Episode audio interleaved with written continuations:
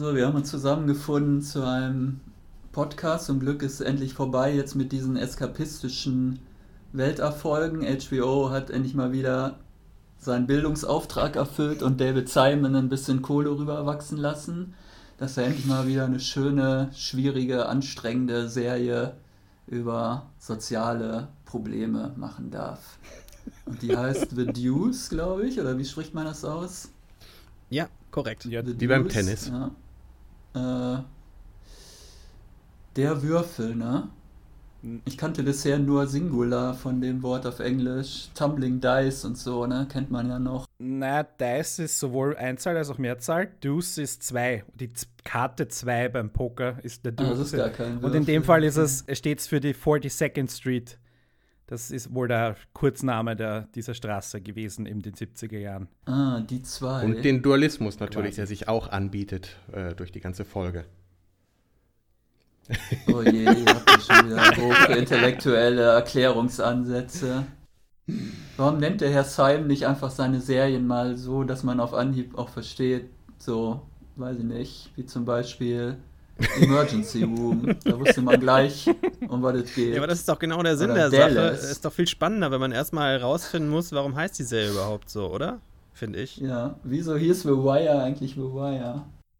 Und ich finde, der Titel ist nicht das Problem, sondern eher so die, der Beginn einer Serie ist für mich wichtiger, dass der funktioniert.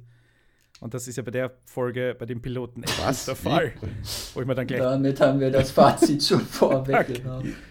Der Anfang Es ist geht ja scheiße. drunter und drüber. Echt, findest du? finde Die erste Szene, meine ich. Ach so. Die mich in die, Die in die Folge reinholen soll und in die Serie reinholen soll. Die ist da absolut misslungen. Aber Ist das mit den beiden Zuhältern oder was war die erste Nein, Szene? mit, wo der Franco einen Cut kriegt, damit man ihm nachher so von seinem Bruder unterscheiden kann.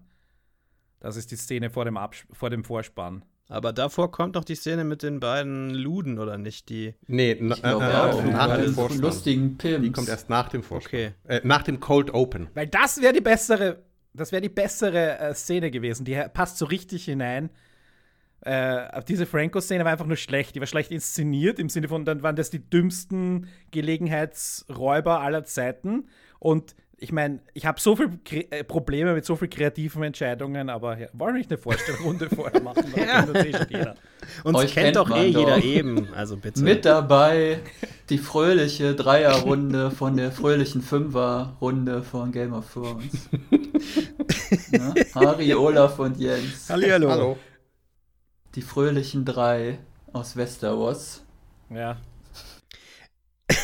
Ich würde aber direkt zu der Szene, zu der Szene mal was sagen wollen. Ich, äh, ich habe eigentlich gar nicht den Eindruck, dass das Gelegenheitsräuber waren, sondern dass die äh, Winnie, was, ne? Ist, glaube ich, Winnie, äh, schon kannten und genau wussten, dass er bald das Geld äh, äh, aus der Kasse irgendwie zur Bank bringen wollen äh, müssen würde und äh, gezielt gewartet haben. Ich habe ja geglaubt, dieses Pärchen, das da sitzt, raubt jetzt die, raubt ihm gleich das Geld vor Ort, nachdem er der Letzte ist in der Bar. Das, das habe ich jetzt irgendwie so erwartet. Aber Ja, das war Pulp Fiction. Ja, aber dann geht er halt raus. Und er- Ich meine, wie oft haben wir das schon gesehen, dass ein Zwilling eine Verletzung haben muss, damit man ihn unterscheiden kann von seinem anderen Zwilling? Mein Gott, ist das schlecht. Naja, aber erst weiß man doch gar nicht, dass es Zwillinge sind, dass es überhaupt noch einen Bruder gibt. Also ich meine, er behauptet ja dann nach einer Weile, es gibt einen. Ich hatte ja für eine Weile geglaubt, dass er sich den ausgedacht hat, um diesen Gläubigern da irgendwie äh, entkommen zu können. Vielleicht ist er auch imaginär und das stellt sich erst am Ende Nein, der dritten nein, nein, Staffel dann heraus, ne? dass er die ganze Zeit mit seinem eingebildeten Bruder gesprochen Es gab hat. echte Zwillinge, die die Vorlage für diese Serie sind. Einer dieser Zwillinge hat äh, Simon und seinem äh, anderen äh, Serienschöpfer, Autoren, ich komme gerade nicht auf diesen griechischen, griechisch anmutenden Namen. Beliganos. Genau. Ähm, mit dem ein Gespräch geführt, das sie überhaupt dazu inspiriert hat, dieses Ding zu machen. Also die sind, beruhen quasi auf echten Personen, diese beiden Zwillinge. Das ist kein, keine Bedingung. Naja, ich möchte mal hier David Simon zitieren. Some of it happened, some of it didn't happen, some of it might have happened. Ja, das ist eigentlich genau das gleiche Mhm. Prinzip, was er schon bei Tremay äh, perfektioniert hat. Also die, die Vermischung, das Verweben von, von Fakten oder faktisch Erlebten mit äh, fiktionalen Figuren. Also ich finde das, ich stehe da ja sowieso drauf. insofern fühle ich mich auch in dieser Serie sofort zu Hause. Ja, das war ja bei Show Me a Hero und The Wire auch nicht anders. Ne? Und was, was war die Serie vorher? Homicide? Oder The, Äh, The Corner. The Corner, meine ich, ja. Also ich meine, das ist ja sein MO. Insofern, ich mag das auch als Stilmittel. Habt ihr euch zu Hause gefühlt in all diesen Serien? Nein, Weil ihr auch so in so einem rauen Klima, so wie auf der 42nd Street oder wie in den armen Vierteln von Baltimore lebt. Nee, weil es sich lebendig anfühlt. Ja, genau. Also ich finde, jetzt zu Hause ist halt schwierig zu sagen, aber man, man fühlt sich da doch direkt in ein Milieu reingezogen, was sehr authentisch kreiert wird. In all den David Simon-Serien, finde ich. Homicide habe ich nicht gesehen, muss ich zugeben. Ähm, das ist schon interessant. Vor allem dann auch Milieus, wo ich von vornherein ja sagen würde, interessiert mich nicht, wie dieses hier gerade. Und das finde ich plötzlich aber doch durch das ganze Kaleidoskop, was da erschaffen wird, sehr interessant. Also das kann er durchaus.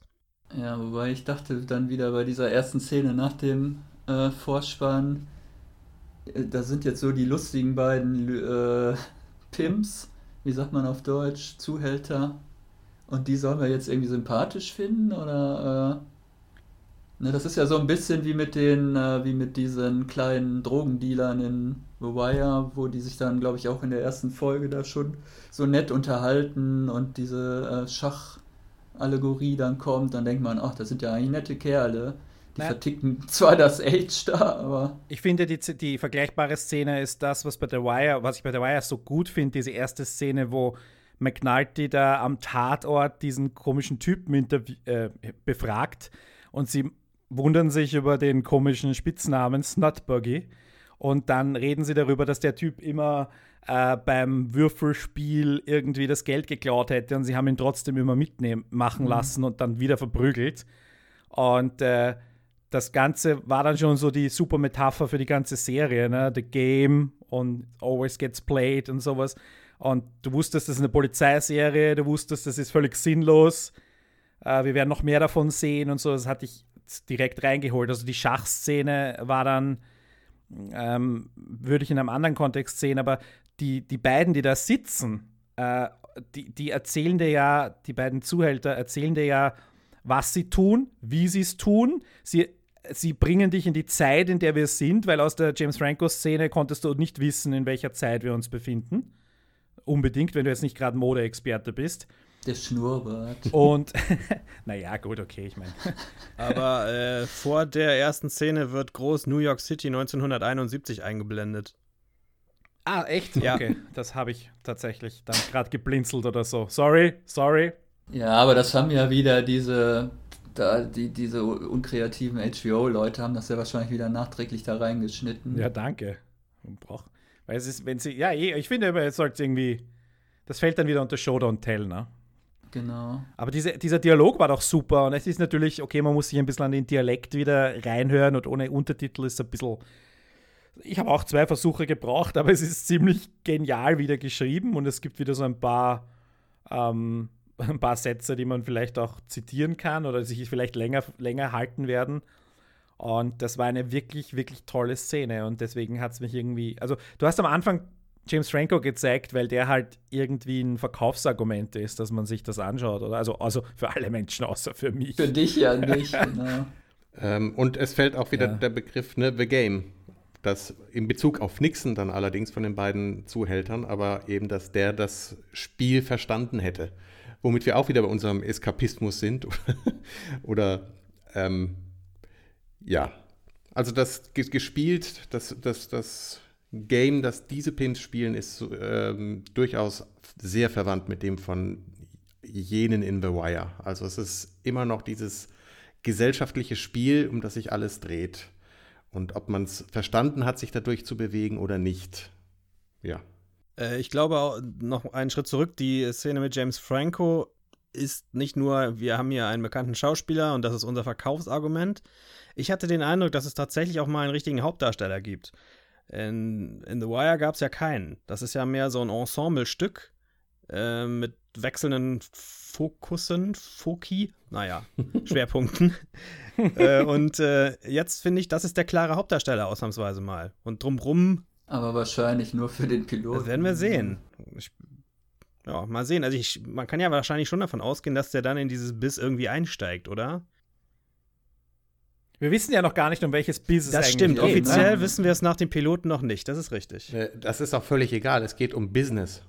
Also ich glaube, das ist der, der eigentliche Punkt. Es geht wieder nur ums Geschäft und wie sehr sich das, wie sich das Geschäft verändert. Und dann ist eigentlich völlig egal, um welches es sich dreht.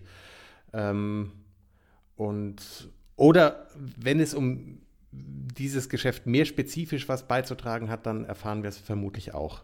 Also das können wir halt mit dem unserem Vorwissen tun, dass wir sehr wohl wissen, dass das äh, die Pornobranche vieles vorweggenommen hat, also sei es äh, Innovationen oder was weiß ich, welche, was sich durchsetzt mit der VHS-Kassette äh, und äh, Internet und weiß der Geier, aber das ist ja alles erst Material für spätere Staffeln. Also wir kommen erstmal ganz langsam in dieses, ähm, ja, wie auch immer, Milieu rein, weil das wichtig ist, die Zeit und die Figuren und das, das ist so toll einfach an ähm, David Simon-Serien, dass erstmal die Welt, das Worldbuilding äh, eine viel größere Rolle spielt und der krieg, die kriegen hier quasi spielerisch das hin, woran Vinyl zum Beispiel gescheitert ist, finde ich. Also da ist Mhm. das, was da einfach zu glatt immer war oder zu plotbetont, gibt es hier nicht. Es gibt zwar immer noch diese Dialoge, die halt mehr deut deutlich sind, weil es das bei ihm immer gibt, aber erstmal kann man den Figuren folgen. Man kann sich einfach erstmal reinfallen lassen. Man ver verpasst sowieso die Hälfte und erst beim nochmal gucken kann man dann immer mehr von diesen Schichten würdigen, die in diesem Monster drinstecken. Und das ist wirklich, wenn man da anfängt, ist es, ist es ein Wahnsinn. Es ist einfach nur großartig, wie unterhaltsam ähm, das trotzdem daherkommt. Das ist ein Wunder irgendwo. Ich finde, äh, im Vergleich zu Vinyl ist ähm, hier der Unterschied, dass die ihr äh, Milieu halt ernst nehmen. Bei Vinyl finde ich, ist das so ein, naja, wir haben ja so ein nettes äh, popkulturelles Ambiente und lustige, überdrehte Figuren, die können so existieren, müssen aber so nicht existiert haben. Hier werde ich so reingeworfen, wo ich, wo ich, ich gefühlt sagen würde, das sieht für mich absolut authentisch aus und äh, die Figuren werden auch nicht so überdreht gezeichnet und da, deswegen ist das für mich viel, viel besser als Vinyl.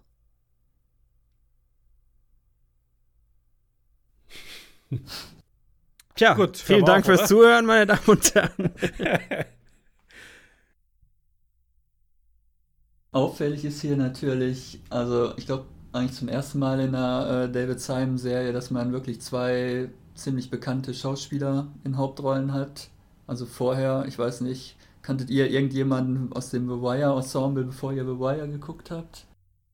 Wahrscheinlich nicht, oder? Nee, ich glaube nicht. Naja, schon, aber eher, weil ich es halt erst relativ spät gesehen habe. Ne? Dann, also, ja, das gilt nicht. Das- Wenn ich du sag The ja, ja, schon vorher gesehen hast, gilt natürlich nein, nicht. da, so herum nicht, aber Aber hier haben wir ja zwei richtige Filmstars. Chris Bauer. Chris Bauer Maggie- kannte ich vorher schon. Ich musste überlegen jetzt gerade. Maggie Gyllenhaal. Gy- Gyllenhaal? Wie spricht man sie aus? Gyllenhaal. Gyllenhaal. Das ist ja. eigentlich holländisch, ne? Gyllenhaal, die würde ist, ich äh, ist äh, norwegisch, glaube ich. Niederländisch. Nieder Niederwegisch. Nieder Auf jeden Fall sind beide Mitproduzenten dieser Serie, was ähm, auch wieder einiges aussagt. Und ich glaube, das ist der spannendste Trend, den wir vielleicht ein andermal in einem anderen Podcast näher besprechen müssen, weil es da auch Parallelen zu äh, Handmaid's Tale zum Beispiel gibt. Überhaupt, dass Schauspieler immer mehr zur Qualitätssicherung von Stoffen beitragen in Fernsehserien. Ähm, indem sie selber produzieren oder eben mitproduzieren, um sich einfach abzusichern. Ich finde das sehr spannend und äh, die Rechnung geht in dem Fall, glaube ich, auf. Mal gucken, wie gut sich Franco in den späteren Folgen auch hinter der Kamera äh, schlägt, weil er sich nicht damit begnügt, doppelt vor der Kamera zu stehen, sondern noch einen draufsetzt, indem er vielleicht genauso gedoppelt auch hinter der Kamera steht. In zwei Folgen. Aber glaubst du ernsthaft, dass die beiden da produzententechnisch so viel zu sagen haben? Oder haben die nicht einfach nur einen guten Agenten gehabt, der ihnen Ja. da noch einen Producer-Credit rausgehandelt hat? Also äh, Maggie hat sich damit abgesichert, so abgesichert, um nichts spielen zu müssen, womit sie sich äh, nicht identifizieren kann. hinterher. Ähm, auch Michelle McLaren ist bei der, der ist auch äh, Executive Producer dabei und hat den Pilot und die letzte Folge äh, Regie geführt, hat aber auch sicher ja, den Look einfach auch mitgesetzt. Da ist schon, ähm, also ich finde, die Kontrolle ist nicht in der, der Serie selber vielleicht spürbar, aber ähm, so, was man auch hört in, in Interviews, ähm, auch nachlesen kann, das ist durchaus so, dass es funktioniert. Und in der sechsten Folge sehe ich gerade, führt ja diese Klingonin äh, Regie, ne? Belana Torres vom Raumschiff Voyager. Roxanne Dawson. Weiß man eigentlich schon was über die Längen von den Folgen? Werden die sich so um eine Stunde rum einpendeln oder sind die alle so überlang? Na, sehr wahrscheinlich wird die. Weil ich wundere mich etwas über die, über die Bestellung von acht Folgen. Das ist ja nicht sehr typisch für HBO. Die nehmen ja normalerweise zehn mindestens. Ja. Tja, ist den, Quot den Quotendurchschnitt übers Jahr geschuldet, glaube ich. Vielleicht hat es auch was mit dem Geld zu tun, weiß man ja nicht. Sieht, sieht sehr teuer aus. Ganz sicher. Und ich meine, es ist auch nicht so, dass David Simon jetzt so der absolute Quotenbringer wäre, ne? Also, wenn sie das dann sagen, so wie, das mal mit äh, wie der ähm, Programmdirektor damals von der ARD gesagt hat zu Edgar Reitz, wir haben die Weihnachtstage geopfert für, die, für den Anspruch, oder wie war das? Als sie die zweite Heimat da ausgestrahlt haben. War doch diese, dieser Spruch, mit, der, mit dem man sich da sehr beliebt gemacht hat. Also die Quote wurde noch versaut, weil sie dann über die Weihnachtstage die zweite Heimat ausgestrahlt haben. Naja. Ja, aber das ist schon ein Argument, dass, dass Simon jetzt äh, eher ein Kritiker-Liebling äh, ist, als äh, dass er jetzt Millionen von Leuten vor, äh, vor den Bildschirm ziehen würde. Könnte auch einer der Gründe gewesen sein, warum Show Me a Hero nur sechs Folgen bekommen hat. Wo wir uns ja eigentlich relativ einig waren damals, dass zwei, drei mehr nicht schlecht gewesen wären. Hat er eigentlich jemals für irgendeine seiner Serien einen Emmy bekommen, der Herr Simon? Ich glaube nur Nominierungen. Das ist eine gute Frage. Also äh, ein Pulitzer wahrscheinlich. Das kriegt er wahrscheinlich. Ich fand es sehr ja. lustig. Ich glaube, in diesem Interview mit Serienjunkies hat er doch irgendwie gesagt, nach allen Maßstäben, die in seiner Branche eigentlich gelten für Erfolg, äh, hat er keine Erfolge gehabt. Also weder äh, Einschaltquoten noch hat er irgendeinen Emmy oder wichtigen Fernsehpreis bekommen. Aber Pulitzer meinte der Jens ja gerade, finde ich auch naheliegender. Er behauptet ja selber auch, dass seine äh, Arbeiten Romane seien und kein Fernsehen. Mhm, eben. Äh, ich meine, man muss halt HBO zugute halten, dass sie ihn irgendwie quasi an. Ähm, am Leben halt. Immer mal wieder ein paar Krumen hinwerfen. Weil, äh, ich meine, ich, vielleicht hat er es diesmal geschafft, als HBO hat gesagt, so können wir nicht weitermachen mit deinen Konzepten. Ich meine, das letzte Mal kommst du daher mit irgendwie genossenschaftlichen Wohnbau, ja. Und fünf so Staffeln über arme Jazzmusiker in New Orleans, ich bitte euch. genau. Uh, du musst jetzt mal mit irgendwas Juicigerem herkommen, also wie wär's mit Porno und yes, gekauft. Zur Sicherheit stecken wir noch zweimal James Franco rein. Äh, ich habe allerdings gelesen, wo du gerade den, den Wohnungsbau ansprachst, äh, ansprachst, dass das auch in dieser Serie thematisiert werden wird. Äh, der, der Immobilienmarkt in New York. Da bin ich mal gespannt. Ja. Naja. Die, äh, die hier, die, wie heißen diese DVD-Kabinen? Nee, wie war das früher? Videokabinen. Sag doch einfach Wix-Kabinen. Komm. Wir sind, ja, du ich hattest solche Wörter nicht wie du. Na gut. Also, bitte. Du hattest ja damals sehr viel Leerstand, weil ja die meisten Leute dauerhaft nach Vietnam gezogen sind. Also oder halt in ihren so? kleinen, kompakten Metallwohnungen aus Vietnam zurückgekommen sind. Also, naja, nein, hier Formulierungen. Optimismus des Jahres. Sorry. Es, ich meine, ja, ein, einer der Gründe. Und vor allem diese, diese Vierteln, weil ich meine, es sind halt auch zu einem großen Teil halt eben nicht die äh, aus den reichen weißen Vierteln nach Vietnam gegangen. Äh, insofern du siehst ja auch, wie dreckig und verwahrlost diese Straßen dort sind. Und das war genau die Zeit dort. Und New York hat ja auch so einen richtigen Boom dann noch einmal erst später erlebt. Und dass sie dann begonnen haben, sich zur, zur echten, also dass die ganze Stadt quasi oder ganz Manhattan eine einzige äh, Tourismus- und Wirtschaftszone wurde. Das hat ja auch ja. ein paar Jahre später erst begonnen. Und wir sehen, das ist jetzt das, wo die Immobilien dann ins Spiel kommen, weil die natürlich ein zentraler, äh, das zentrale Element sind. Und ähm, die, man sieht ja jetzt diese ganzen Kinos, die werden ja später alle ähm, entweder Musical-Theater auch noch werden, 20 Jahre später. Ähm, oder auf jeden Fall werden die, und dazwischen werden sie jetzt mal die ja, Pornobranche beherbergen. Ja, großartig, diese, diese äh, Einstellungen, wo ich, äh, ja eigentlich mehrere Figuren laufen ja dann da über diese, ich weiß nicht, ist das die 42nd Street, wo die großen Kinos da alle nebeneinander sind?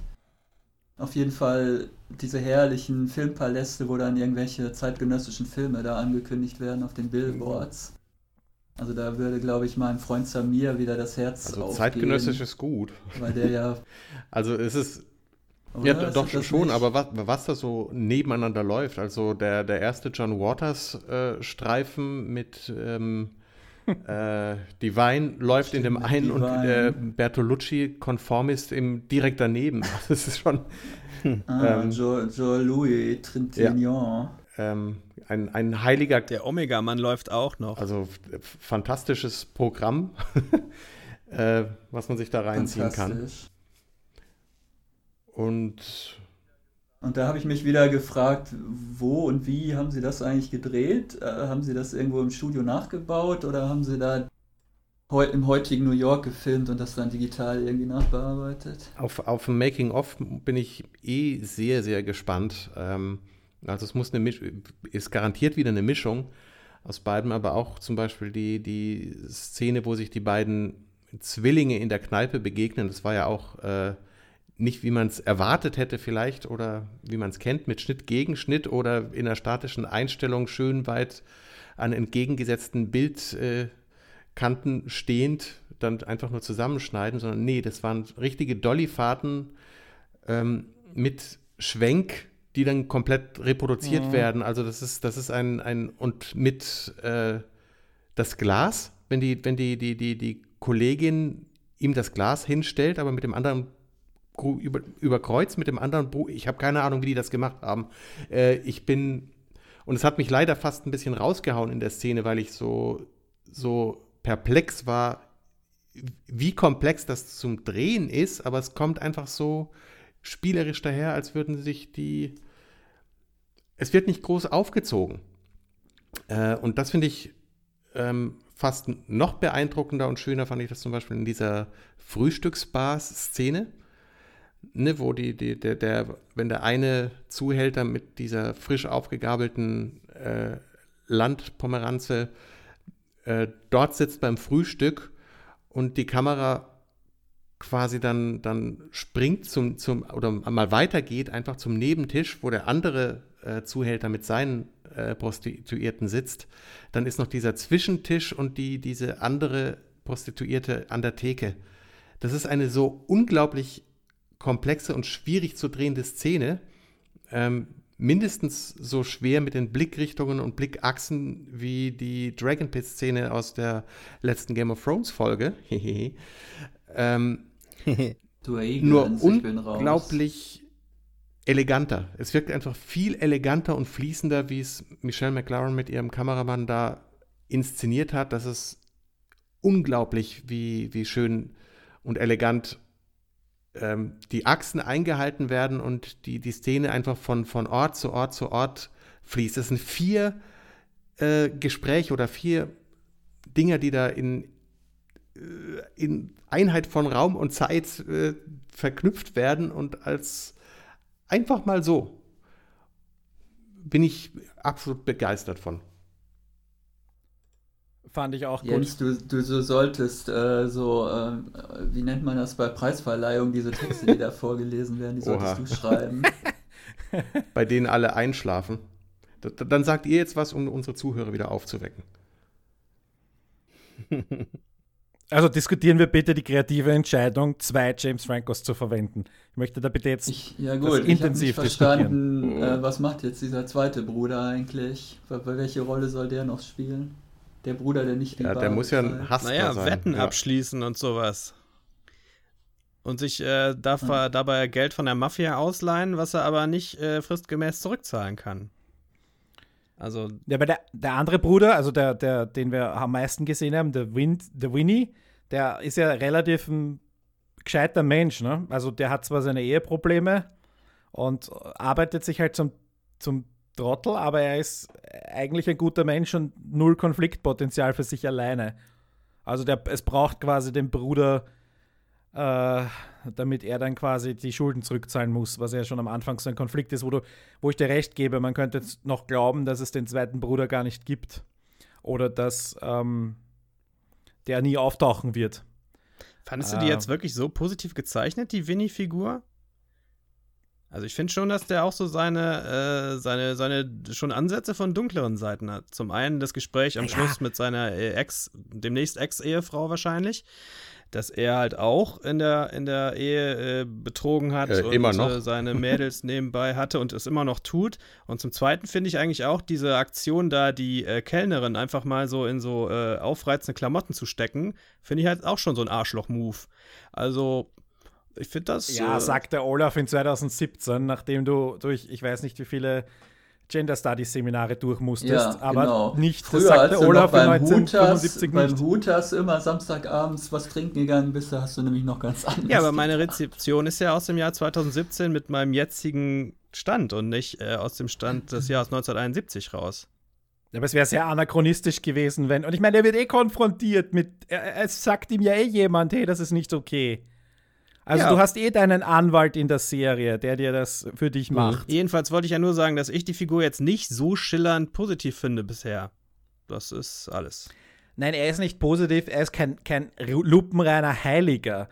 Aber er ist als positiv im Sinne von, äh, äh, er hat er hat nicht die, äh, in dieser Welt, wo wir bisher nur äh, nicht, nicht ich möchte nicht sagen, wir haben lauter Verbrecher gesehen, wir haben lauter Leute gesehen, die so illegal bis, bis dunkel, bis moralisch fragwürdige Dinge tun. Ja?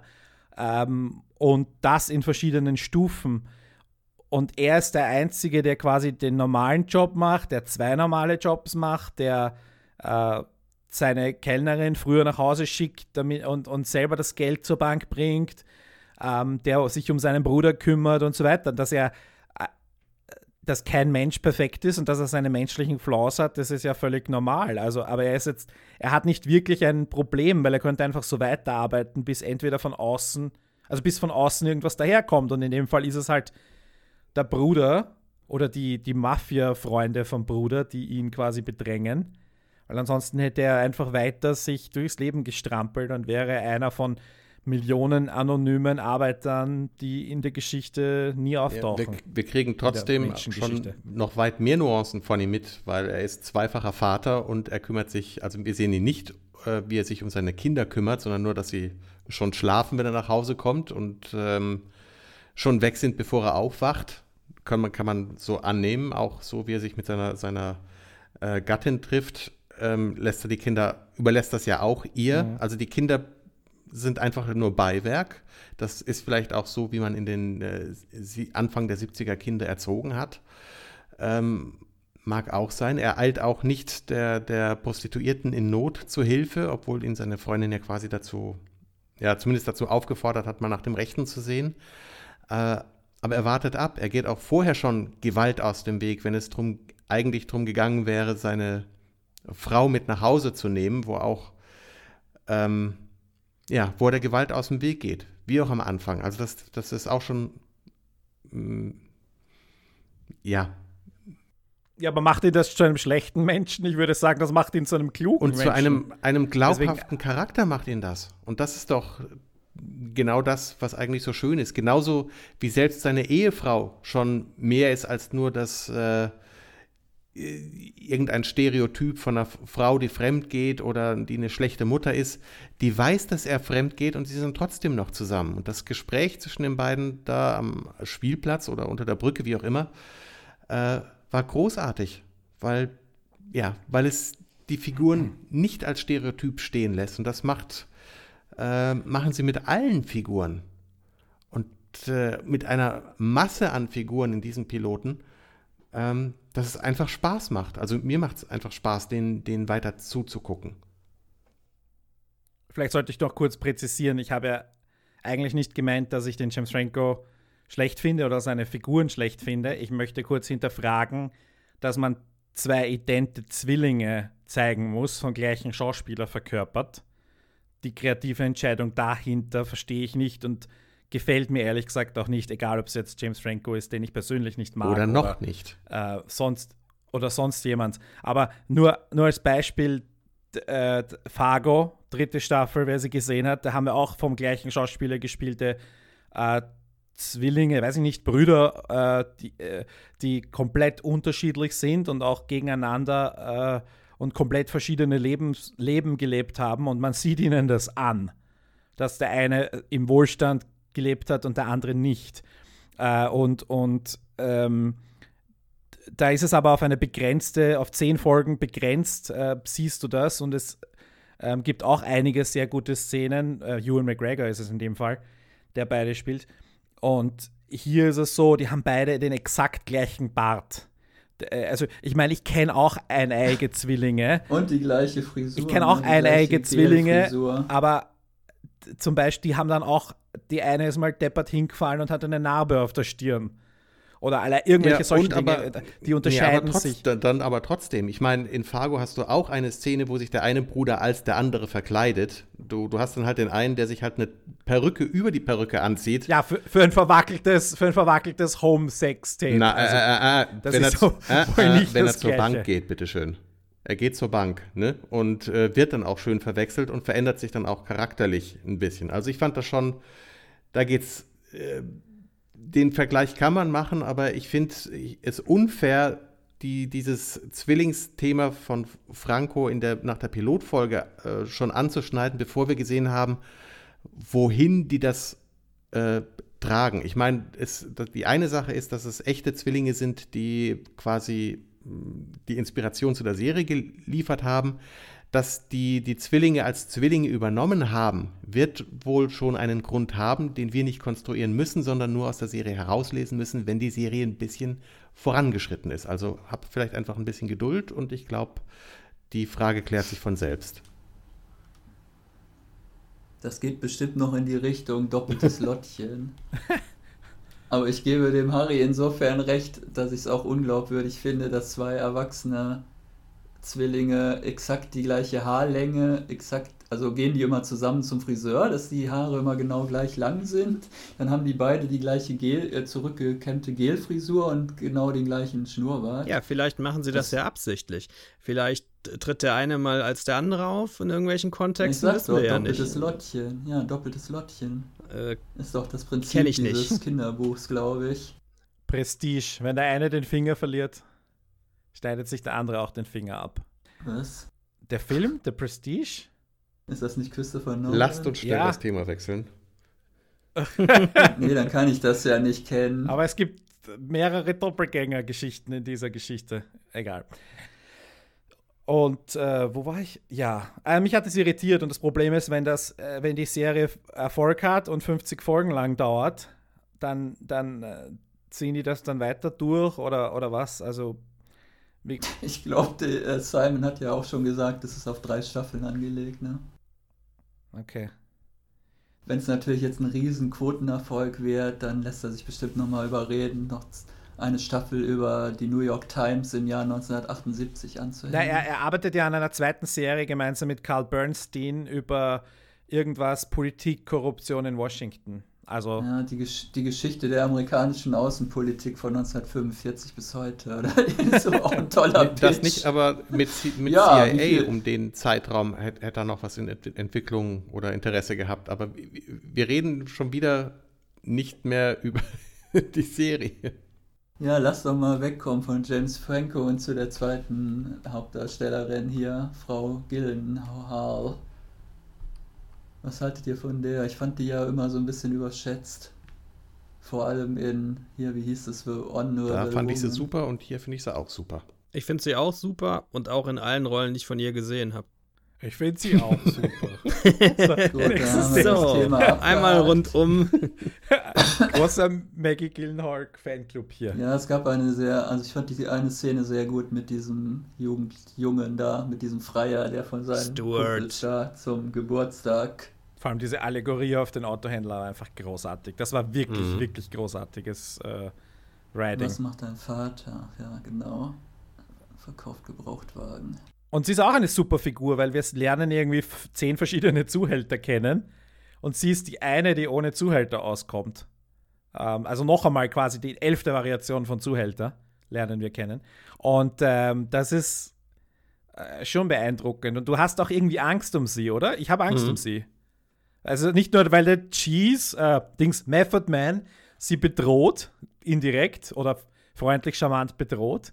Und weil wir es erahnen und ganz am Schluss auch sehen, wie das den Mädels dann teilweise wirklich geht, äh, dass das Ganze kein, kein Spaß ist, äh, habe ich wirklich Angst um sie.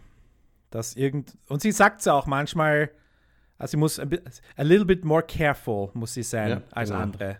Das ist der Nachteil des freiberuflichen Naja, Unternehmertums. äh, wenn man es vergleicht, More risk. ich meine, wir sehen ja den Vergleich, äh, wie viel von dem ähm, Sicherheitsversprechen der, der äh, äh, Zuhälter zu halten ist. Also die, die Darlene ne, wird von dem einen Freier verprügelt, bei dem anderen äh, muss sie sich alte französische Klassiker angucken, ähm, ist davon aber begeistert, aber kommt halt beide Male quasi zu spät. Und das, äh, Moment, Moment, das mit dem, das ist- wurde nicht verprügelt, sondern das war irgendwie Rape Ja, Game es, oder also oder? So ähm, hab ich glaube, es tut trotzdem weh und wenn man Schwellungen im Gesicht hat, die nicht Ja, weggehen, ja. also es ist, glaube ich, nicht gestellt. Ähm, Moment mal, das sind doch jetzt die Freier, nicht die Zuhälter, oder? ja, aber die, der, Ja, aber der Zuhälter hat sie ja nicht beschützt ne, davor. genau, also der sagt ja nur, Vor dieser Art von Freier. genau, und das ist ja nicht nur irgendein Freier, sondern ein Stammkunde. Ne? Also der, der kommt wieder. Also es ist nicht so, dass der jetzt, dass der Herr Zuhälter jetzt loszieht, um dem, dem Herrn Stammkunden mal eben die Achselhöhle aufzuritzen, ähm, sondern die Gewalt trifft die Frauen wieder. Wenn sie nicht spuren, wenn sie sich nicht nach dem Regen, wenn sie sich nicht wieder raus in den Regen stellen. Also da ist ganz klar, ähm, also wenn das, das Risiko ist genauso hoch, ob du freischaffend äh, allein für dich verantwortlich bist oder unter vermeintlichen Schutz deines Zuhälters stehst. Also ich finde, das nimmt sich nichts. Mir hat das ganz gut gefallen, übrigens bei den Zuhältern, dass du da wirklich diese Mischung eigentlich bei allen sehen konntest aus dieser Fürsorge, die ja teilweise funktioniert, ne? Dieses, dieses nette, charmante und auf der anderen Seite aber halt die physikalische oder physische Bedrohung irgendwie. Da fand ich echt interessant, wie die diese Balance da in der Serie hinbekommen haben, ohne dass man jetzt wirklich ähm, die Figuren sofort verteufeln würde. So ging es mir jedenfalls.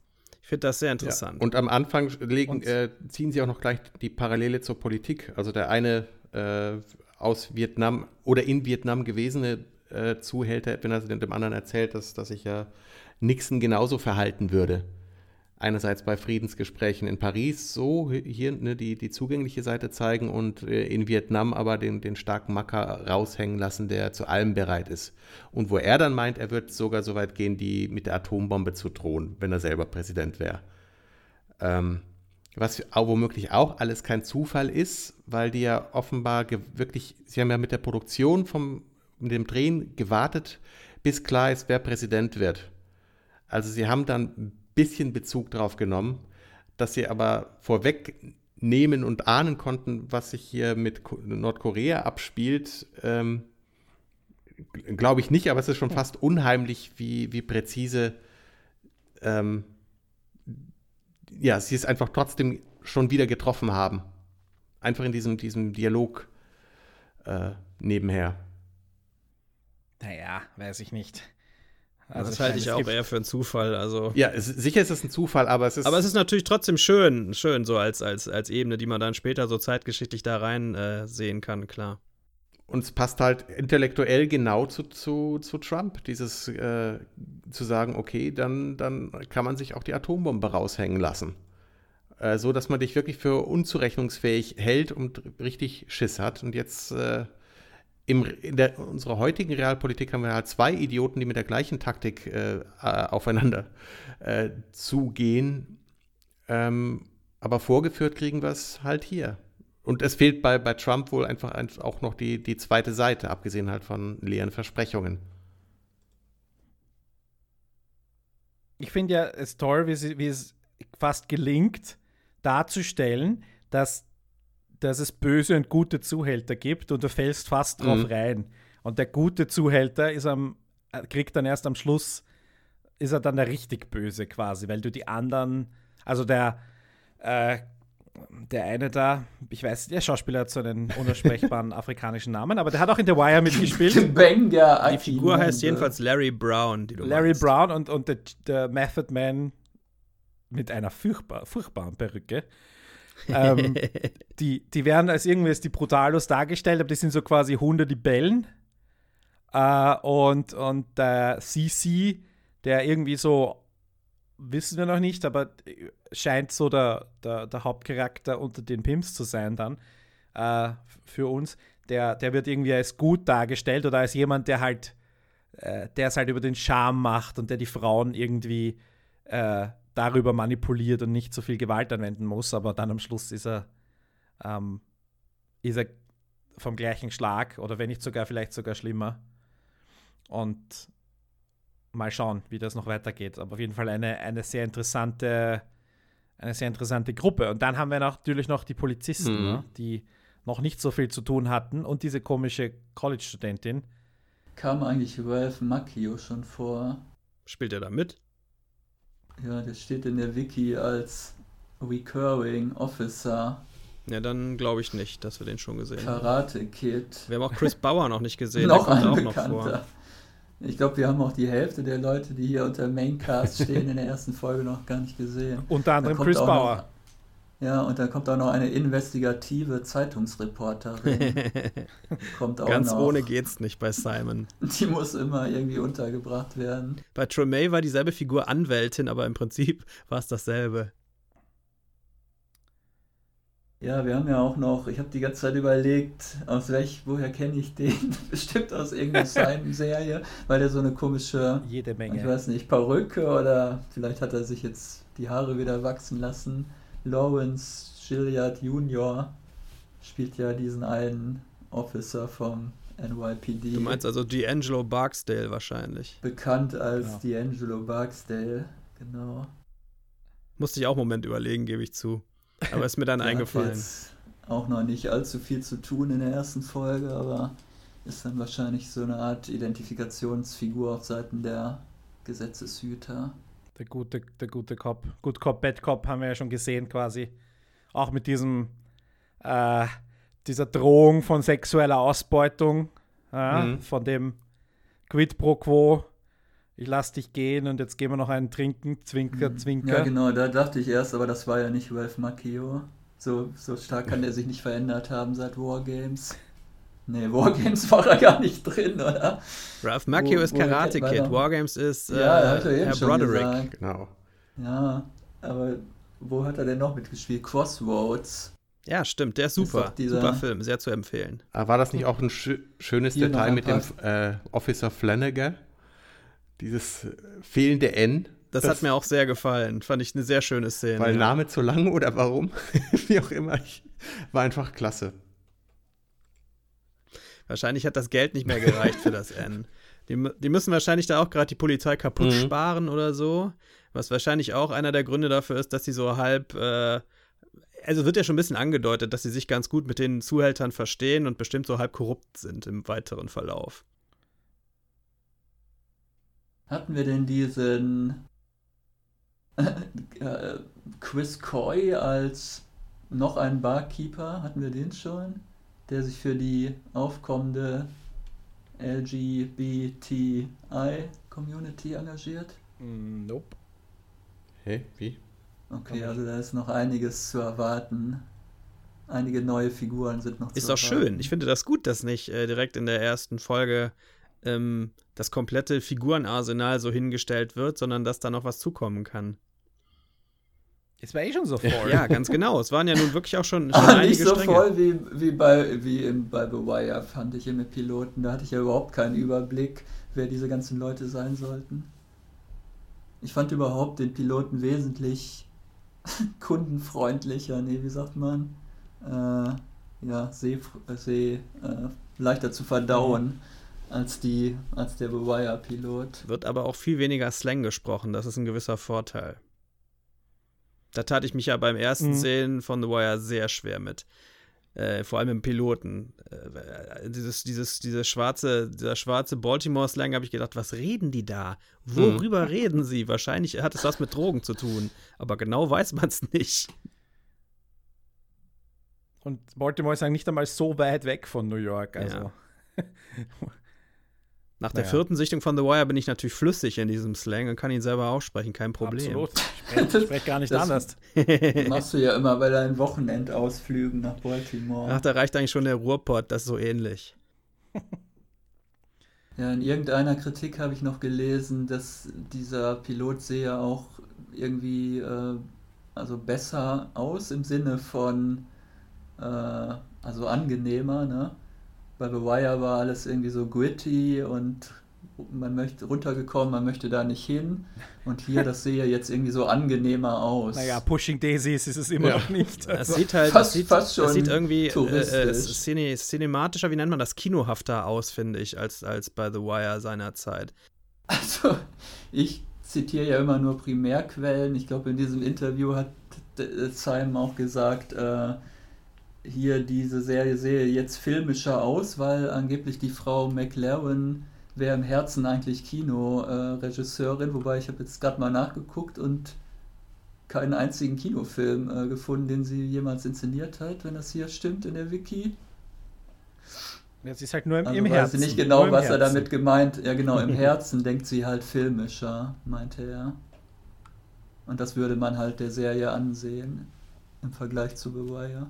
Vielleicht ein anderes Thema, äh, bevor wir hier noch den Jens irgendwie schlimmer triggern und er sich aufregen muss. ähm, die, die, was der Jens ja schon angesprochen hat, dass die Maggie Gyllenhaal irgendwie sich so eine Art äh, äh, Versicherung reinschreiben hat lassen, dass ihr Produzenten-Credit eigentlich nur dazu da ist, damit sie im Fall des Falles sagen kann, nee, mache ich nicht oder Aber ihre Brüste zeigt sie ja gleich in der ersten Folge zum Beispiel. ne? Ja. Das sind ja immer auch diese Fragen, wer hat sich da irgendwas in den Vertrag reinschreiben lassen? Aber das, da, da hat sie kein Problem damit gehabt. Aber sie hatte Bedenken, dass es halt irgendwie eine Art Exploitation wird. Und ich meine, man muss ja jetzt äh, muss ja sagen, HBO könnte in die Richtung ja vielleicht tendieren. Äh, und das, also so wie das ganze, das ganze Team zusammengestellt ist und das, also vor allem das Team hinter der Kamera, ähm, mit ihr inklusive ihrem eigenen äh, Producer-Credit und ihr, äh, ihre kreativen Einflussmöglichkeiten, von denen sie auch aber gesagt hat, sie musste sie nicht wahrnehmen. Äh, ich meine, wir haben hier im, im Writers Room haben sie sich zwei äh, äh, Crime-Autorinnen geholt, die noch nicht so wirklich Erfahrung hatten mit Drehbüchern, aber eben ähm, mit, mit, die halt eben Romane hauptsächlich schreiben. Sie haben ähm, vier von acht Folgen werden von Frauen äh, äh, am Regiestuhl äh, verfilmt. Zwei eben von Michelle McLaren und dann hast du netto mehr als die halbe Laufzeit wurde von Frauen ver verantwortet. Und ich meine, äh, Ute Brisewitz und ähm, die von dir schon angesprochene Roxanne Dawson sind ja beide sehr, sehr etablierte und, und wichtige Stimmen im Fernsehen machen. Weil wenn du dir die Vita von der Roxanne Dawson anschaust, was die seit den zwei Voyager-Folgen, die sie zusätzlich zu ihrer Hauptrolle noch gemacht hat, äh, inzwischen an Serienepisoden äh, mitgemacht hat und auch als Produzentin Scandal zum Beispiel. Äh, also ich meine, die ist sicher eine der prägenden Figuren für das aktuelle Fernsehen. Und das heißt, du hast hier auch irgendwie eine weibliche Kontrolle darüber, dass du hier diese, dass das eben nicht Und passiert. Uta stand schon bei The Wire Was? hinter der Kamera. Das stimmt, da war sie, also aber als, äh, genau, als Kamerafrau, Mhm. genau. Da, Trotz- oder hat, hat sie da schon Regie geführt? Ich glaube, das hat sie erst Erst danach begonnen. in Tremay. Aber sie hat ja auch. Ja, äh, und, und, und dann haben die alle, die Uta Brisewitz oder, oder alle drei haben, glaube ich.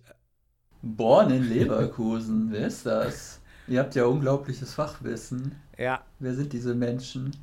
Naja, die, und ich haben sie dann nicht auch beide Breaking Bad gemacht? Äh, Uta nicht, äh, äh, McLaren. Und, und, und, aber hat die Ute Bresewitz dann, nee, wurscht. Und die Roxanne Dawson hat ja auch House of Cards und noch viele, viele andere Dinge gemacht. Also ich meine, die, die wissen schon, wie es geht. Und man, wir haben ja oft diese Diversitätsdiskussion, also das ist hier, glaube ich, jetzt kein Thema. Und in dem Fall war es diese Gefahr, dass es irgendwie eine voyeuristische Exploitation-Serie werden könnte oder so, dass es auch einem David Simon und seinem Partner da mal entgleitet oder so, diese Gefahr ist gebannt. Was, trotzdem, was ich mir vorstellen könnte. Äh, trotzdem haben wir aber die äh, überflüssige Tittenszene auch. So ist es ja nicht. Die klassische erste HBO-Folge sinnlose Tittenszene. Und zwar in der Sexszene der Studentin mit ihrem Professor. Notwendig ist die nicht, die ganze Szene nicht. Die ist nur zum Angucken. Nee. Ich verstehe die Studentin als Rolle ja überhaupt nicht, aber dabei noch nicht. Das wird spannend. Die Studentin wird eine spannende Rolle, habe ich im Gefühl. Die hat sich doch schon vom Studium zurückgezogen, obwohl sie längst mit ihrem Sexappeal klargemacht hat, dass sie nicht sie nicht mehr studieren muss, sondern quasi das Diplom so kriegt. Das ist ja quasi der Deal. Ah, also das, das gibt aber jetzt 5 Euro in ja, Show, die Schwein. Ähm, ja, außerdem ist die doch dafür da, die bringt doch so eine geisteswissenschaftliche Perspektive noch rein, zitiert die nicht ständig die Ja, die ist, ist schon studiert, ja, die ist ja schon studierter als ihre Mitstudenten, die sie haben hängen lassen. Deswegen dreht sie dem ja auch den Rücken zu. Wo das hinführt, werden wir erst noch sehen, aber sie, sie wird als jemand eingeführt, der ihren Sexappeal zu ihrem Nutzen einzusetzen weiß und auch tut und nicht davor zurückschreckt, wie auch immer, ist trotzdem belesen, gebildet und haut Franco ja auch, äh, äh Quatsch, Vincent in dieser einen Kneipenszene, was, was haut ihm noch in den Kopf und er äh, Objectivism. Genau, Objective what? sagt er doch da drauf. Das ist so süß.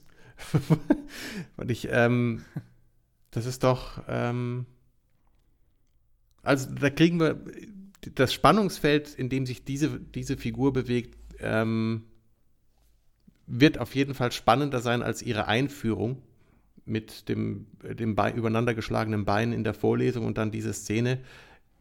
Ach, ich fand das auch. Ja, überflüssig ist es jedenfalls nicht, es war nur. um das jetzt auch noch zu sagen. Die Szene Aber an sich findest du nicht überflüssig? Ich meine, man hätte es ja auch anders darstellen können. Die, warum schläft sie überhaupt mit dem Professor? Wo, wofür? Hat keine Notwendigkeit.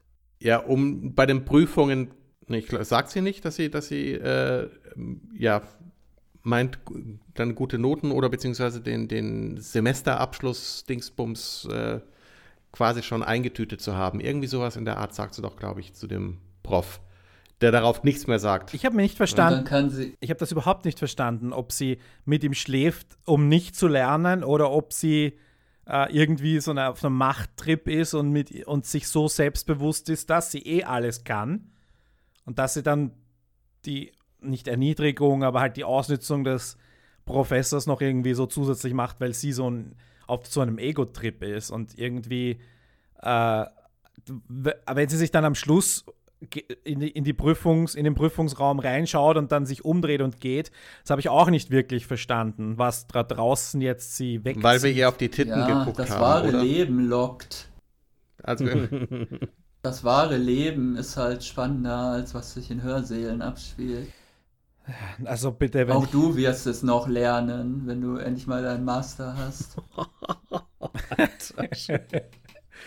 wenn, ich, wenn ich einmal eine Nacht in einer Bar mit James Franco verbringe, dann und muss ich. Eine Nacht mit deinem Dozenten verbringst, so. dann wirst du merken, das wahre Leben ist spannender.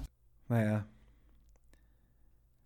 wir hatten hier auch, äh, was man ja sagen muss im Sinne der, im Sinne der äh, Gendergerechtigkeit, es gab, glaube ich, eine männliche Full Frontal Szene auch, ne, mit diesem, der war allerdings so dick, dieser, das war doch irgendein Freier, glaube ich, der da. Das war der Prügelfreier. Nackt rumsa ja, der da nackt rumsaß, ja. genau. Und dann mal noch durchs Bild lief. Äh, Und dann hatten wir noch zwei irrigierte Schwänze. hab genau Aber. Fake-Penisse. Danke, Wo oder? waren die denn? Die waren in meiner Version rausgeschnitten. Wirklich. Wo waren die denn? bitte? Einmal in der Sexszene mit Stuart, dem Jungen da, der ne, sofort gekommen ist. Und ein anderes Mal geht, ich glaube, Maggie Gyllenhaal ist das, die Rolle geht so an der Straße ist das lang. nicht der Bruder? Kann auch sein, aber da, ist so eine, da stehen so zwei in, der- in so einer, genau. Und sie hat gerade den harten Schwanz von dem Typen so in der Hand. Boah, wo war denn da meine Aufmerksamkeit? Das- Ich habe Ist genau hingeguckt. Sowas habe ich nicht mehr gesehen, seit Hans Beimer damals nackig aus dem Bett gestiegen ist und in den Schlüpfer gestiegen ist. ich finde das gut, weil das, das ist halt, in dem Milieu spielt das halt. Und da kann man sowas auch nicht immer unter der Bettdecke äh, verstecken, sondern, ne, wenn du es authentisch haben willst, musst du es auch mal zeigen zwischendurch. Und inzwischen geht das ja auch, ohne dass sofort nach Pornografie geschrien wird oder so. War das nicht die Definition von Pornografie? Erregierte? Da ist, glaube ich, ein gewisser Winkel entscheidend. Also ein gewisser, äh, wirklich, da gibt es ja Definitionen, wann, wann im deutschen Fernsehen was als pornografisch empfunden wird. Irgendwie Erektionswinkel plus Länge der Szene oder sowas. Das ist. Äh, Das ist, glaube ich, die Rentenformel. Du bringst da was durcheinander. Aber dieses, dass sich äh, Maggie Gyllenhaal dazu entschieden hat, quasi äh, alles jetzt, alles zu geben für die, für die Rolle, äh, Ja, aber nur, ist ja, nur oben. ja, aber angekündigt ist noch ein bisschen mehr. Ähm, Bleiben Sie dran. Angekündigt ist noch mehr. ähm, so, jetzt alle ein paar Euro ins äh, Shovi-Schwein, bitte. Darf ich meinen Punkt machen? Ich will ja eigentlich. Ja, was meint ihr, wofür ich mein. HBO-Abo bezahle? Da will ich auch was zu sehen bekommen. Richtig. Ähm, nein, was, wollt, was war mein Punkt, den ich gerade machen wollte? Dass Maggie Gyllenhaal Ja, ja Maggie Gyllenhaal äh, ist offenbar eben nicht obsessiv daran interessiert, äh, da jetzt irgendwelche komischen amerikanischen Moralsachen einzuhalten. Also sie ist in dem Sinne quasi ein bisschen mehr europäische Schauspielerin äh, und, und sagt halt, okay, wenn es nötig ist für die Rolle, dann tue ich das. Und das ist ja, das ist eben etwas, was nicht selbstverständlich ist und wo es dann halt in Game of Thrones total lächerlich ist. Und hier ist es halt so, dass eine, ein, jemand von einem noch größeren Rang, Star, Star-Level, äh, sich dazu entschieden hat, hey, das ist die Rolle, das mache ich, da, das, damit setze ich auseinander. Und sie hat ja auch, äh, ich habe ein bisschen was gelesen über ihre Vorbereitung, wie, mit wie vielen Leuten sie gesprochen hat und wie sie sich da rein vertieft hat in die Thematik. Und ähm, also sie, es hat schon sehr genau gewusst, was sie tut. Also ich finde das, ich find das immer gut, wenn die Brüste zum, zur Serie passen, ne? gegen, gegen unnötige Nacktheit. Was ist los? Gegen unnötige Nacktheit. Und das ist das, was Olaf vorher gesagt hat, diese unnötigen HBO-Brüste. Ach so, der Einsatz der Brüste meintest Genau, du. Ich ja. dachte jetzt so Casting. Und weil wir vorher über ihren Vertrag äh, gerätselt haben. Ne? Also ich, ich finde es, finde es völlig okay, wenn eine, wenn jemand sagt, hey, das bin ich bereit zu machen. Und solange sie das völlig frei entscheiden kann, und ich meine, leider sind wir auch noch nicht so weit, dass äh, Frauen im, im, in Hollywood wirklich alles völlig frei entscheiden können. Aber in dem Fall bin ich froh und dass es so ist und dass wir wissen, dass es so ist und dass die Serie da einfach mal zeigt, welche dunklen Zeiten wir zumindest halbwegs überwunden haben, unter Anführungszeichen. Äh, Punkt. Ja, auch die Thematisierung von, von äh, Körperidealen und äh, Geschmäckern, wie auch immer, ist ja, äh, klang auch schon an bei den beiden äh, Zuhältern, ne, nach der, der, der, wie auch in, immer noch in dieser Szene nach dem Vorspann, ähm, wenn die eine, eine Schwarz mit breiterem Becken an ihnen vorbeigeht und sie halt meinen, dass die beide anturnt und ähm, sie halt dr- drüber philosophieren, ob das zu viel Hintern ist, ob es das überhaupt gibt. Ähm, dass das mal thematisiert wird, ist auch, ähm, und dass es mehr Sichtweisen gibt, dass es nicht das eine Schönheitsideal gibt, ähm, ist klasse. Und natürliche, nicht aufgepimpte äh, Brüste zu sehen, ist wirklich mal eine Wohltat. Weil es nervig ist. Ich macht bestimmt vielleicht auch, auch Mut äh, in heutigen Zeiten, ähm, sich mehr den eigenen Körper zu akzeptieren, wie auch immer, das ist sicher gut. Also nach sechs Staffeln Girls habe ich damit keine ja, Probleme. auch genau. Ne? Ist, das, ist das gleiche Ding. Und es ist auch etwas, was die, weil du ja gesagt hast, was die Pornoindustrie alles Positive bewirkt hat. Das ist etwas, wo du der Pornoindustrie eine Mitschuld geben kannst ins Negative hinein. Ne? Dass diese Körperoptimierung ähm, von dort aus auch ihren Ausgang genommen hat. Ne? Da kommen wir bestimmt auch noch drauf äh, zu sprechen. Also das, das Problem des alt, äh, von Prostituierten alt zu werden, das haben wir ja auch schon in der Pilotfolge angeschnitten, ne? wo die, die, die, die Junge vom Lande kommt und hochmotiviert meint zu wissen, worauf sie sich einlässt und sie wird ja sofort äh, äh, konterkariert zu dieser anderen, die, die dann ja auch die Gewalt ausbaden muss am, am Ende der Folge. Und da ist es natürlich wiederum besonders schön, dass es Maggie Gyllenhaal ist, die die alte unter Anführungszeichen spielt, weil ja sie auch eine, eine, eine, eine lautstarke äh, Kritikerin dieser Praxis ist. Und ich meine, ich erinnere mich an diese eine weit publizierte Szene oder diese, diese Situation, wo sie nicht irgendwie das, den Love Interest von Liam Neeson spielen durfte mit 40 für den 60-Jährigen. und sie dann irgendwie eine 25-Jährige gecastet haben. Also, äh, das, das, ist, das ist genau das. Und, und ich glaube, das hat sie dann vielleicht auch an der Rolle interessiert, eventuell, dass sie eben. In der Serie fällt mir jetzt gerade so als Randbemerkung ein, da gehen die sogar teilweise den umgekehrten Weg.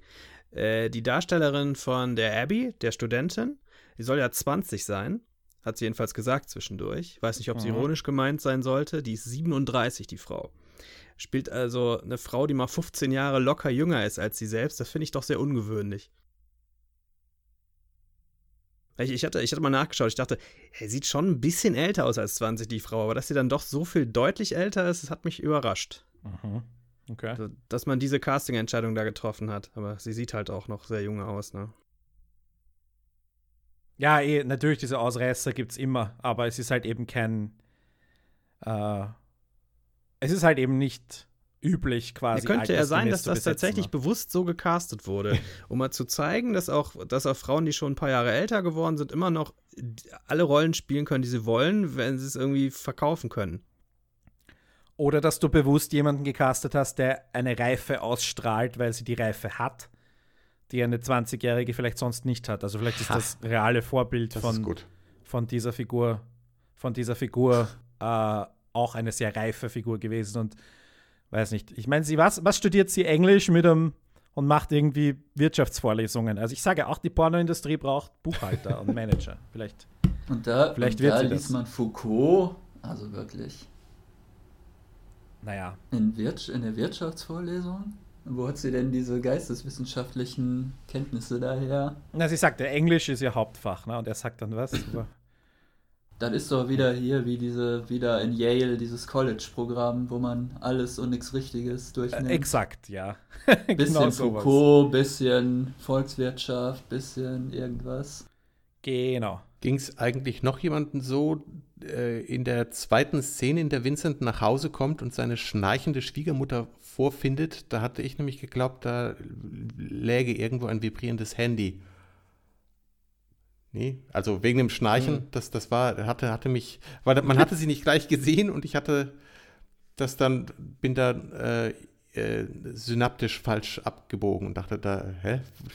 Warum geht da keiner an das Handy? Oder äh, ein Ja. Vibrator vielleicht, passend zur Serie, zum Thema der Serie. Ich freue mich ja, So, wenn ein, ich freue mich noch auf, wenn, äh, wie heißt er, An Anwan Glover, äh, der war jetzt nur im Hintergrund zu sehen. Ja, er durfte mal kurz äh, Ja. sehr gerne oder sowas sagen. Ich habe ihn sofort erkannt. Ja, äh, gut, er ist zweieinhalb Meter groß Ja, und hat eine, eine Stimme wie fünf Bucket Chicken. Also es ist, der Mann ist ein Traum. Der wurde doch Übrigens, das ist, angeschossen. äh, Ich bin für unsere er Zuhörer, ist. ist das? vielleicht, denn genau, für die Zuhörer mal, das ist die, äh, der Scha Schauspieler, der in The Wire Slim Charles spielt in den letzten drei Staffeln. In Tremé ist er doch auch dabei, weil der ist doch irgendwie ein toller Musiker auch noch, ne? Also ich habe Tremé nicht gesehen, aber Stimmt, da spielt er auch mit. Ah, muss ich dringend doch mal schauen, jetzt auch Tremay. Ja, auch die Musikauswahl, Von den klasse. bekannten. Äh, Ja, ganz toll. gut.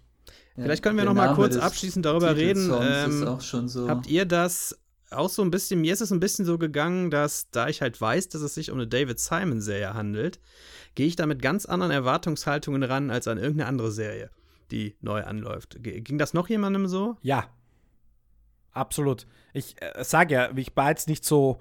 Äh, ich meine, es ist für einen David Simon fand ich ihn unterdurchschnittlich.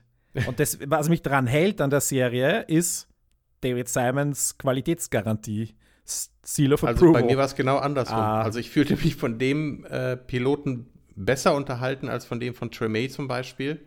Oder The Wire. Also ich bin, What? ja, ich bin auf, bin hier problemlos reingekommen wie, wie noch in keine seiner Serien, glaube ich. Weil es einfach so flüssig, fließend inszeniert ist und ähm, ich glaube, weil sie einfach wirklich als Team immer besser werden. Es sind ja, es ist ja zum Teil, sind ja Leute eben schon seit The Wire da, dabei und die verfeinern ihre Methode, ihre Recherche und wie sie das alles, die, die, diese Versatzstücke zusammenfügen, immer mehr. Und das ist, ähm, wenn das so weitergeht, dann haben die in 20 Jahren äh, den nächsten, ja, Emmy. oder zumindest irgendwas, was von mehr Leuten als von uns fünf geguckt wird. Wir vier und der Ja. eine Hörer. Ja. In 20 Jahren verfilmen die dann noch so eine frühe Kurzgeschichte von äh, hier George R. R. Martin in 15 Staffeln. Zu befürchten. Diese Werwolf-Geschichte muss doch endlich mal auf fünf Staffeln gestreckt werden.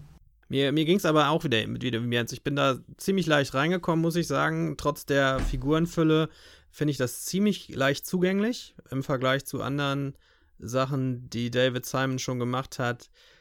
Ähm, den Tremay-Piloten würde ich jetzt aus dem Bauch sagen, aber das ist auch sieben Jahre her oder so. Ne? Den fand ich aber noch eine Ecke stärker, aber das ist jetzt auch mein spezielles Musikinteresse natürlich, weil ich diese Auftaktszene so großartig finde, wie die sich Oh, alle in diese ja. Second Line da ein äh, äh, und alle zum Mardi Gras laufen. Das, das fand ich so super, da war ich sofort in der Serie drin. Und das war dann halt tatsächlich auch für mich äh, so eine richtige Identifikation, wo ich sagen, gesagt habe, da würde ich auch am liebsten jetzt sofort mitgehen. Ja, das hat man jetzt natürlich in der Serie, die 1971 im Rotlichtmilieu spielt, jetzt nicht Mhm. unbedingt. Ja, ich hatte halt Okay, ich habe da mehr Bezug zu als zu äh, komischen Street Marching Bands in New Ich, Orleans. ich wusste halt, dass, dass Wendell Pierce kein, keine Posaune spielt, äh, aber im Laufe der Serie habe ich es komplett vergessen. Irgendwann vergisst man es einfach komplett. Was? Der hat es nicht Ja, gelernt, genau, das ist deswegen- auch mein Stand. Das hatten wir übrigens in der ersten Printausgabe, habt ihr das doch schon mal ausdiskutiert.